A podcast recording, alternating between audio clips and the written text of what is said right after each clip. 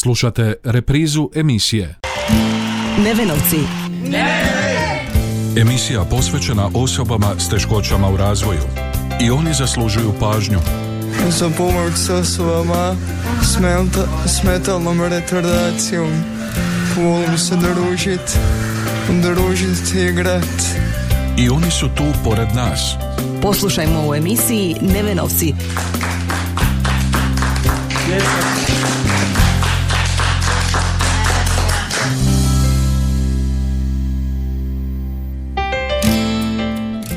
Lijep pozdrav poštovani slušatelji, prvoj lipanjskoj srijedi u emisiji Nevenovci u kojoj vas vodimo u osnovnu školu Josipa Antuna Čolnića. I oni su tu pored nas. Čekaj, jel možeš slovo po slovo reći? Sve zajedno? Ne, ne, ne. Nevenovci. Emisija posvećena osobama s teškoćama u razvoju.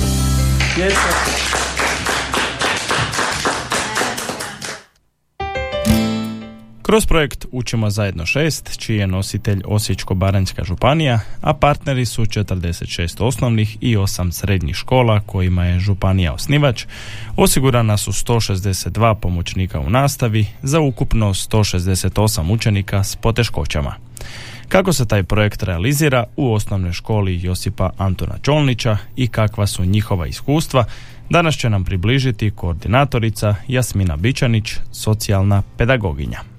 Dobar dan, hvala što ste me pozvali. E, da evo nešto kažem malo i učenicima s teškoćama u razvoju i projektu koji zapravo, evo ja bih rekla kako vi kažete, da, to stavimo u jednu rečenicu, jako dobar projekt jer on zapravo potiče uključenost učenika s teškoćama u razvoju, e, da oni budu ravnopravni članovi društva kao što i jesu ravnopravni članovi društva, ali evo potrebna je ponekad tan podrška i input i, i potpora e, koju ovaj projekt pomoćnika u nastavi zapravo i pruža evo e, mi već sudjelujemo u ovom projektu dugi niz godina. Evo 2014. godine smo se prvi put uključili kad je bio Učimo zajedno se zvao, pa se onda on dorađivao, došli smo evo do šestim da e, se jedno vrijeme on izvao e, dugo učimo zajedno, pa onda je tek bio jedan, dva i sad evo već šest godina, od 2014. godine to je onako jedan dugi period kad smo se već malo ispraksirali, vidjeli što neštima, u međuvremenu su izašli neki dokumenti koje smo radili, evo s početka smo nekako radili, nismo imali taj pravilnik o pomoćnicima u nastavi koji je došao 2018. godine, ali smo mi škole ovdje, recimo s nazorom školom, sa osnovnom školom Piškorevci, smo napravili jedan inkluzivni program koji je onda, mi smo definirali što mislimo da bi trebalo biti podrška učenicima s teškoćama, kad još nismo znali što sve trebamo, ali sad pravilnik o pomoćnicima u nastavi baš onako detaljno opisuje što, je, što su zadaće pomoćnika, što su zadaće koordinatora, što dijete, koju podršku zapravo djeca s teškoćama u razvoju trebaju. Mi smo te 2016, 2014. godine E, krenuli s tri učenika, nismo znali kako će izgledati taj projekt, e, uopće da li, da li to mogu naša djeca, pa smo onda oprezno prvo smo izabrali djecu koja e, su imala veće teškoće u razvoju, to su nam bila djeca koja su imala cerebralnu paralizu i jedna djevojčica koja je imala iz spektra autizma teškoće, pa smo onda evo vidjeli da je to nešto gdje bi bila najbolja podrška od pomoćnika u nastavi i onda nam se ukazalo kao jako dobar potez. djeca su bila nekako aktivnija. Ta socijalna uključenost, vidjeli smo najveću zapravo e, podršku u toj socijalnoj uključenosti, što nam je bilo nekako i najvažnije e, za djecu koja su tad, evo, oni jesu bili uključeni fizički u školu, ali znate, ono uvijek to nekako, dok se mi svi malo snađemo kad su djeca u školi, a pomoćnik je taj koji najbolje evo koordinira između i stručnog suradnika i djeteta i roditelja i samog učitelja. Ove godine svog pomoćnika u nastavi ima četiri učenika Čolnićeve škole, pojašnjava socijalna pedagoginja. Mi imamo ove godine e, četiri učenika s teškoćama u razvoju koji imaju pomoćnike, e, s tim da nam je jedan učenik e, koji ide preko projekta Učimo zajedno, šest, a ostali učenici su nam preko projekta Klupa znanja i povjerenja koji nam je projekt udruge za pomoć osobama s mentalnom retardacijom Neven i oni su, s njima surađujemo isto od početka nekako. Imali smo, imali smo jedne godine, mislim 2017. 18. sad možda i grešimo, ali smo imali devet učenika uključenih u taj projekt i bili smo jako ponosni kad, da je tako veliki broj učenika je dobio podršku, međutim to se malo smanjivalo s godinom, iskristaliziralo se za, za djecu koja trebaju uh, više potpore i podrške, od, a onda smo s početka bili uključivali svu djecu, jer smo mislili ono što, što više djece da je, da je obuhvaćeno ovom potporom, ali onda vidite da zapravo za neku djecu koji imaju manje teškoće nije potrebno, to uspije i učitelji, uspije nekako u koordinaciji sa stručnim suradnikom, a kad djeca baš imaju puno utjecajnih teškoća i više teškoća, e onda ipak e, dobro da je tu neka treća osoba koja će biti podrška. E, I sad evo ove godine četiri učenika, se, e, sljedeće godine također jedan nam učenik izlazi, osmaš je, ali imamo, dobit ćemo dva nova učenika koja će trebati podršku pomoćnika u nastavi i to ćemo evo sad prijaviti. Postoje tu nekakvi rokovi do 15.6. za učenike koji ulaze u prvi razred, pa to će nam biti neke nove potrebe i podrške. Zanimalo nas je kako se radilo s učenicima s teškoćama prije ovakvih projekata.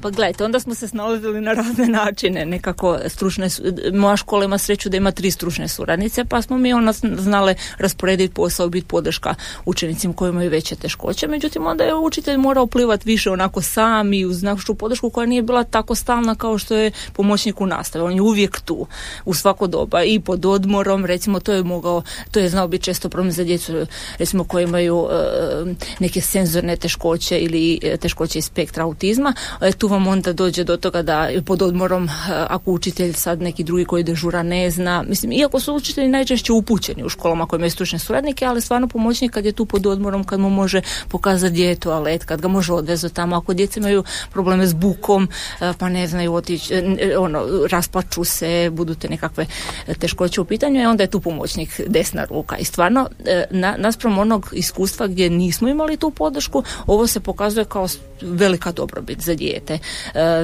I učitelji su se navikli. Znate, nas početka je bilo malo nezgodno, sad neka je tu osoba odrasla u razredu i sad prati vaš rad. E, većina učitelja, ono, kako ću sad ja, izbezumila su se, ali sad vidim da to funkcionira jako lijepo. Nekako to je baš prava suradnja između učitelja i, i ovaj, pomoćnika u nastavi. Oni na svakodnevnoj razini dogovaraju e, što će, da li će učenik pisati sam test ili će mu biti pomoćnik u nastavi, neko ko će mu pročitati pitanja ako treba. Imam, razno razne su teškoće u pitanju, pa onda neki učenici e, e, trebaju pokazati svoje znanje isključivo e, samostalno, a nekad je potrebna podrška pomoćnika da mu pročita pitanja, da ga smiri ako se uznemiri. Evo sad, I to se dogovara na, na dnevnoj bazi. Znači od jutra kad dođemo, onda se vidi ko šta treba, kako treba i tu sad koordinator, recimo sušni suradnik je najčešće koordinator, ja tu sad minimalno recimo ulažem svog truda i vremena, jer su oni već u nekakvoj komunikaciji koja je jako dobra i pozitivna. Evo, moja takva iskustva sad pokazuju. E, nekako smo se uhodali u, u, ovih devet godina e, da, nam, da su nam pomoćnici u nastavi dio naše kolektiva, e, tako ih doživljavamo, oni idu svugdje s nama i na izvan nastavne aktivnosti, mislim to je njihova i obaveza, ali oni to i žele i naše zajedničke trenutke s učiteljima, eto oni su stvarno prihvaćen dio kolektiva. Jedan kratki glazbeni predah, pa se vraćamo današnjoj emisiji Nevenovci. Ženi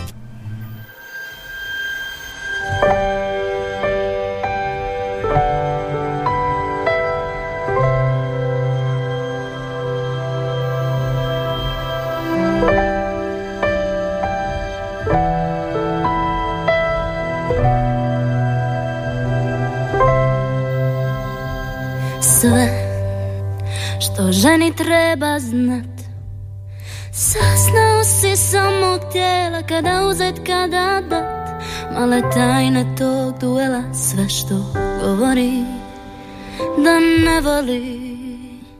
A zapravo bih htjela i sve što valja znat. Saznao si s moga tijela.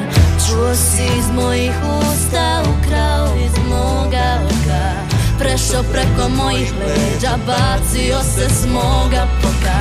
Čuo si iz mojih usta Ukrao iz moga oka prešao preko mojih leđa Bacio se samo do kada se sačuvaš od tuge. Sve što treba znat to ženi Sada koristiš za druge, a učio si se na meni. Pa se pretvaraš da nije ono sve što znaš o ženi. Pročitano s moje kože, isprobano već na meni. Isprobano već na meni.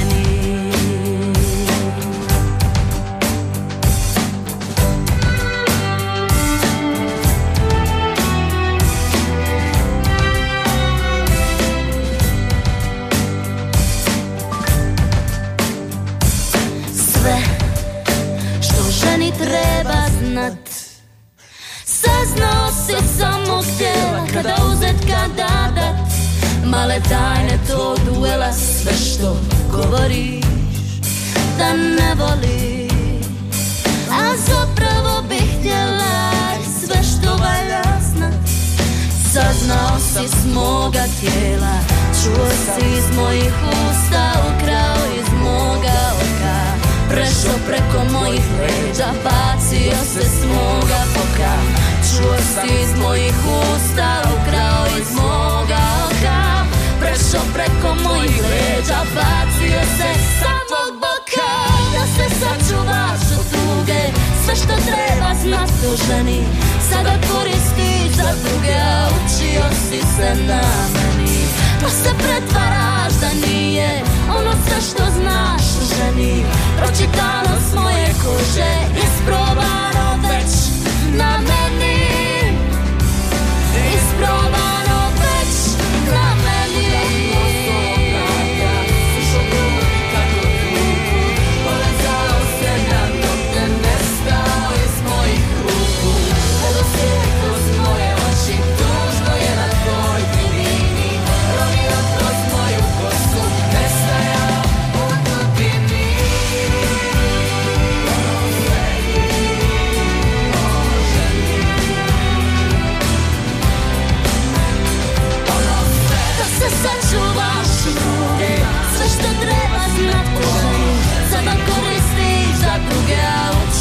si se na Pa se pretvaraš da nije Ono sve što znaš o ženi. Pročitano s moje kože Isprobano već na meni. Isprobano već na meni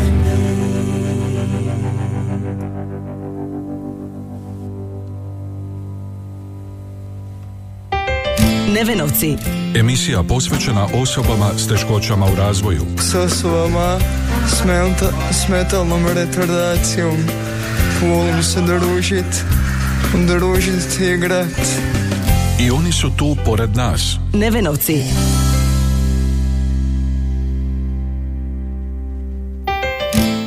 Nakon glazbenog predaha vraćamo se današnjoj emisiji Nevenovci. Naša gošća je Jasmina Bičanić, socijalna pedagoginja osnovne škole Josipa Antona Čolnića, a razgovaramo o ulozi asistenata u nastavi, odnosno o njihovom vrlo osjetljivom i zahtjevnom poslu, za koji je, kako ističe naša sugovornica, preduvjet empatija. Pa evo, za, za mene je empatija. Evo, to je nešto što je najvažnije, da pomoćnik prvo ima. Ova sva znanja oni dobiju. E, zn- znanja o tome što je dijete s teškoćama u razvoju. Mislim, oni prođu i osposobljavanje koje je obavezno, e, koje ima svoje elemente, što to znači socijalna uključenost, koja su to djeca s teškoćama u razvoju. E, to se uvijek, to svako može naučiti, ali, ali ovo nešto što imate u sebi, e, nekakvu tu empatiju i ljubav prema e, e, ljudima, evo, reći ću tako, a onda, onda posebno i ta neka socijalna osjetljivost prema djeci s teškoćama je najvažnija meni. Evo, mi smo imali, ne mogu reći da je sve bilo idealno, imali smo pomoćnika koji se nisu snašli u toj ulozi. E, njima je to bio preveliki izazov i nikako nije, nije se uspjela e, u, u- i uz medijaciju i sve nije se uspo- uspjela uspostaviti ta nekakva komunikacija, e onda smo morali intervenirati jel da se zamijeni pomoćnik ili e, sve je otvoreno i sve je zapravo podložno tome da za dobrobit djeteta može se sve koordinirati, sve se može korigirati i neki su pomoćnici jako puno napredovali u tom procesu od onoga nekakvog početnog em, straha kako ću ja to, hoću li ja to znat, ho- jesam li dobar o- za to. E, posebno recimo pomoćnici koji nemaju iskustva, nisu nikad do sad radili takav, po- takvu vrstu posla ili recimo nisu se susretali s djecom s teškoćama u razvoju, onda ima taj nekakav ono strah početni, ali evo koliko ja radim godina s pomoćnicima u nastavi 9, nekako uvijek ispeglamo taj odnos i, i, i mogu vam sad reći evo moj jedan učenik koji je osmi razred i upravo je sad na ovaj, petodnevnoj ekskurziji sa svojim pomoćnicom, mislim, ona je njemu kao desna ruka. I cijelom tom razredu, on, zapravo pomoćnici nekako obogaćuju i razred i tu dinamiku. Oni smo uvijek tu nekako da daju podršku i pomoć e, drugim učenicima i često mi kažu i pomoćnici i druga djeca je pa kao sad nam je ta pomoćnica malo pomogla oko ovoga, pomogla oko onoga. Nisu oni, oni jesu isključivo zato dijete s teškoćama u razvoju, ali su i za sve druge učenike. Tako da evo to je stvarno nekakvo bogatstvo. I super je zamišljen koncept e, pomoćnika u nastavi, eto, a jedino sad ovisi kako je osoba i karakter osobe, tu se može eventualno možda nešto dogoditi da neštima, ali evo moja iskustva su pokazala da mi uspijemo sve nekako ispeglati. Je li učenik koji ima pomoćnika u istinu dio škole? Pa evo ja mogu reći da je. Evo zbilja kažem vam i, posebno i, iz perspektive druge djece koja to kažu. Znači druga djeca kažu e sad nam je ta, ta, ta pomoćnica pomogla. Mislim da je super zamišljen e, projekt. Možda eventualno e, sad oko ovih nekakvih e, kažem to se sve može naučiti. Oni prođu edukaciju koja sad traje određeni broj sati. Možda se tu može recimo tijekom godina uvesti nekakva dodatna edukacija. Kao što se mi učitelji dodatno stalno educiramo i, i nova su neka saznanja. Ponekad nekad e, je teško pratiti svu tu dinamiku. Ja, ja recimo ako imam neka saznanja nova e, koja su iz područja recimo djeteta koji ima cerebralnu paralizu, pa sada kažem joj pomoćnici sad možeš nešto ovdje napraviti po ovom pitanju, ali to je sve nešto što je individualno. Možda ne bi bilo loše da postoji nekakva unificirana onako edukacija još dodatna za, za pomoćnike u, u nastavi za određeno dijete, određenu teškoću koja bi mu zapravo proširila znanja, ali da ne bude to više onako, kako bih rekla, proizvoljno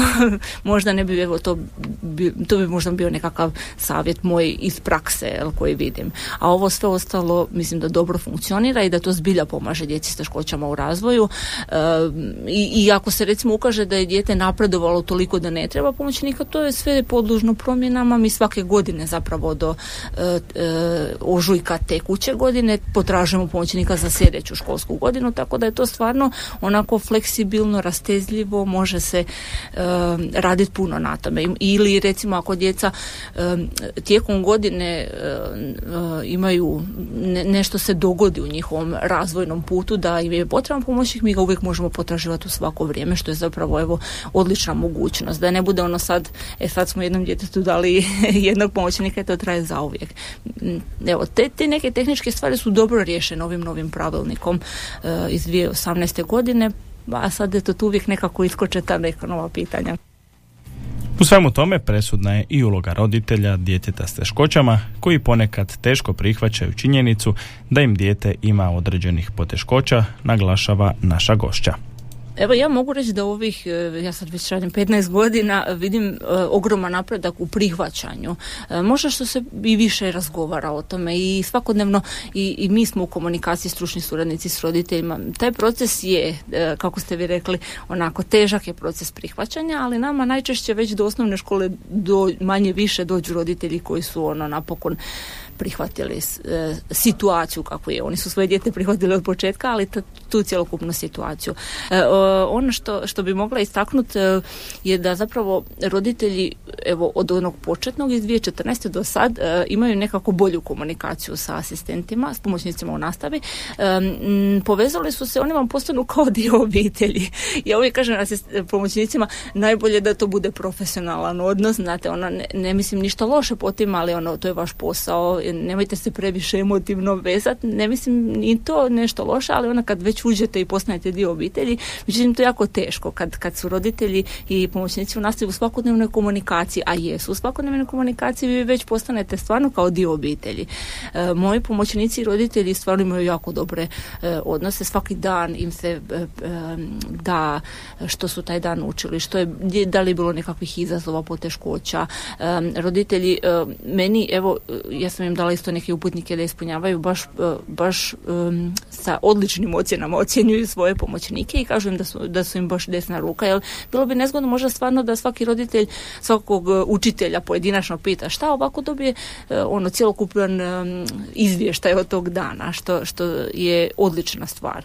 I, iako sam rekla da, su, da je bilo ponekih teškoća to je više bilo onako ako djeca i pomoćnici nisu uspjeli stvoriti tu nekakvu pozitivnu dinamiku ali većina većina evo roditelja je prezadovoljna i oni vam ne žele mijenjati pomoćnike. Kakav mi je bio i moj pomoćnik drže ih e, do kraja školovanja, što je, je običaj da e, onaj pomoćnik koji je započeo s djetetom da nekako i završi to školovanje, onda se i vidi taj napredak recimo kroz 6-7 godina koliko je evo najduže imao jedan moj pomoćnik komunikaciju s roditeljem i djecom. Evo, roditelji su zbilja prezadovoljni, imaju dobru komunikaciju, barem u mojoj školi sad, evo, to mogu reći svoje perspektive.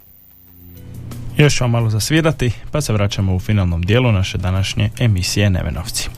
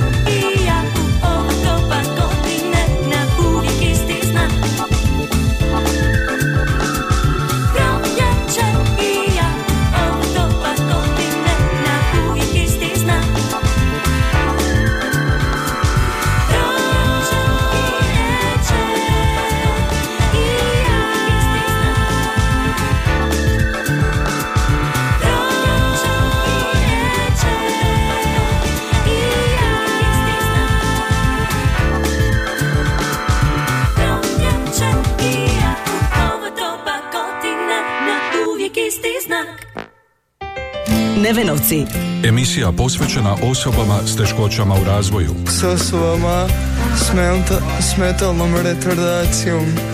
Volim se družit, družit, igrat. I oni su tu pored nas. Nevenovci.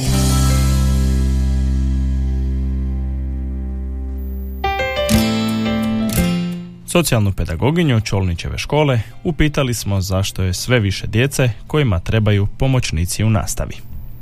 Teško mi je evo reći što se događa, baš sam e, nedavno isto tako razgovarala s, nekakvim, s nekim svojim kolegama što se događa u društvu, neke, neke su druge ovaj, e, dinamike i promjene. Možda je samo evo više razgovaramo o tome, više prepoznajemo možda nekakve poteškoće koje smo prije pokušali sami riješiti, e, a sad ih pokušamo riješiti u evo, drugim strategijama uz podršku pomoćnika u nastavi. Evo, možda samo više više pričamo, više smo senzibilizirani o tome. Sad, da li ima više teškoća, ja teško mi je ovaj, procijeniti, nisam e, se bavila tom dinamikom, ali ima, ima. Ne, nešto se događa sociološki u društvu, ali ne znam što. Primjećuju li se kakve promjene kod novih generacija koje stasaju za školu? Pa da, evo ima, ima mal, mali, mogu ono što ja mogu recimo na upisima u prvi razred vidjeti, evo malo, malo e, poteškoće sa motorikom i, i poteškoće s govorom koje su možda posljedice evo ove dinamike digitalizacije i, i e, toga da su djeca možda pred ekranima previše. Teško je sad to procijeniti, ja to više vidimo ovako, ali nisam nikad radila neka istraživanja. Možda, možda tu su vidljivije te teškoće s kojima se moramo suočavati, ali evo učiteljice naše su dinamične pa one će to, e, sve to je nekakav razvojni put i djeca stignu nadoknaditi sve te, e, sve te poteškoće koje im se mogu pojaviti. A kako sustav reagira na te nove situacije, na izazove, potrebe i imali odgovore na vrijeme? Pa da, evo mi baš sad e, na nekako način, na, na našim stručnim skupovima e, dosta smo razgovarali o tom mentalnom zdravlju djece, što nam je isto jedan dodatan izazov s kojima se suočavaju.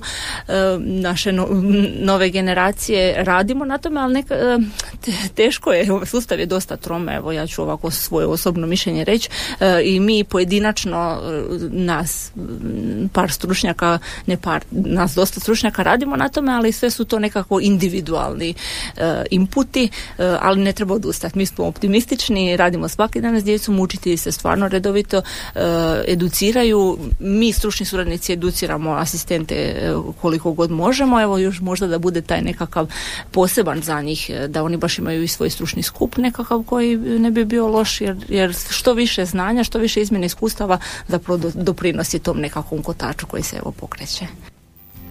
O projektu Učimo zajedno šest bilo je riječi i na jučerašnjoj završnoj konferenciji u Osijeku na kojoj je sudjelovao i zamjenik župana Josip Miletić. Projekt vrijedan gotovo milion eura sa kojim je 162 pomoćnika u nastavi u 12 mjeseci dobilo i zaposlenje. E, projekt koji ide iz godine u godinu, isto tako očekujemo da će ići i u idućem razdoblju, no svakako važno je istaknuti da je Osječko-Baranjska županija dodatno povećala cijenu rada sa 25 na 30 e, kuna svima onima koji su e, sudjelovali u projektu i vlastitim sredstvima povećala plaće pomoćnicima u nastavi. Mislimo da je je to potrebno da bi ljudi bili adekvatno e, honorirani za posao koji čine, pogotovo s obzirom da je posao vezan za djece sa poteškoćama i e, puno je aktivnosti koje su proveli. Još jedanput čestitam i upravnom odjelu za obrazovanje kao i svima koji su sudjelovali na projektu, posebno evo istaknuo bih 48 e, osnovnih i 8 srednjih škola, mislim da je projekt hvale vrijedan i nadamo se naravno do godine da će se ova jedna lijepa priča nastaviti. U današnjoj emisiji Nevenovce govorili smo o projektu Učimo zajedno šest, čiji je nositelj Osječko-Baranjska županija, a partneri su 46 osnovnih i 8 srednjih škola kojima je županija osnivač. U današnjoj emisiji naša gošća bila je koordinatorica i socijalna pedagoginja Jasmina Bičanić. Do neke sljedeće prigode i druženja uz emisiju Nevenovci, lijep vam pozdrav. Nevenovci. Emisija posvećena osobama s teškoćama u razvoju. I oni zaslužuju pažnju. Za pomoć s osobama s metalnom retardacijom. Volim se družit, družit i igrat. I oni su tu pored nas. Poslušajmo u emisiji Nevenovci.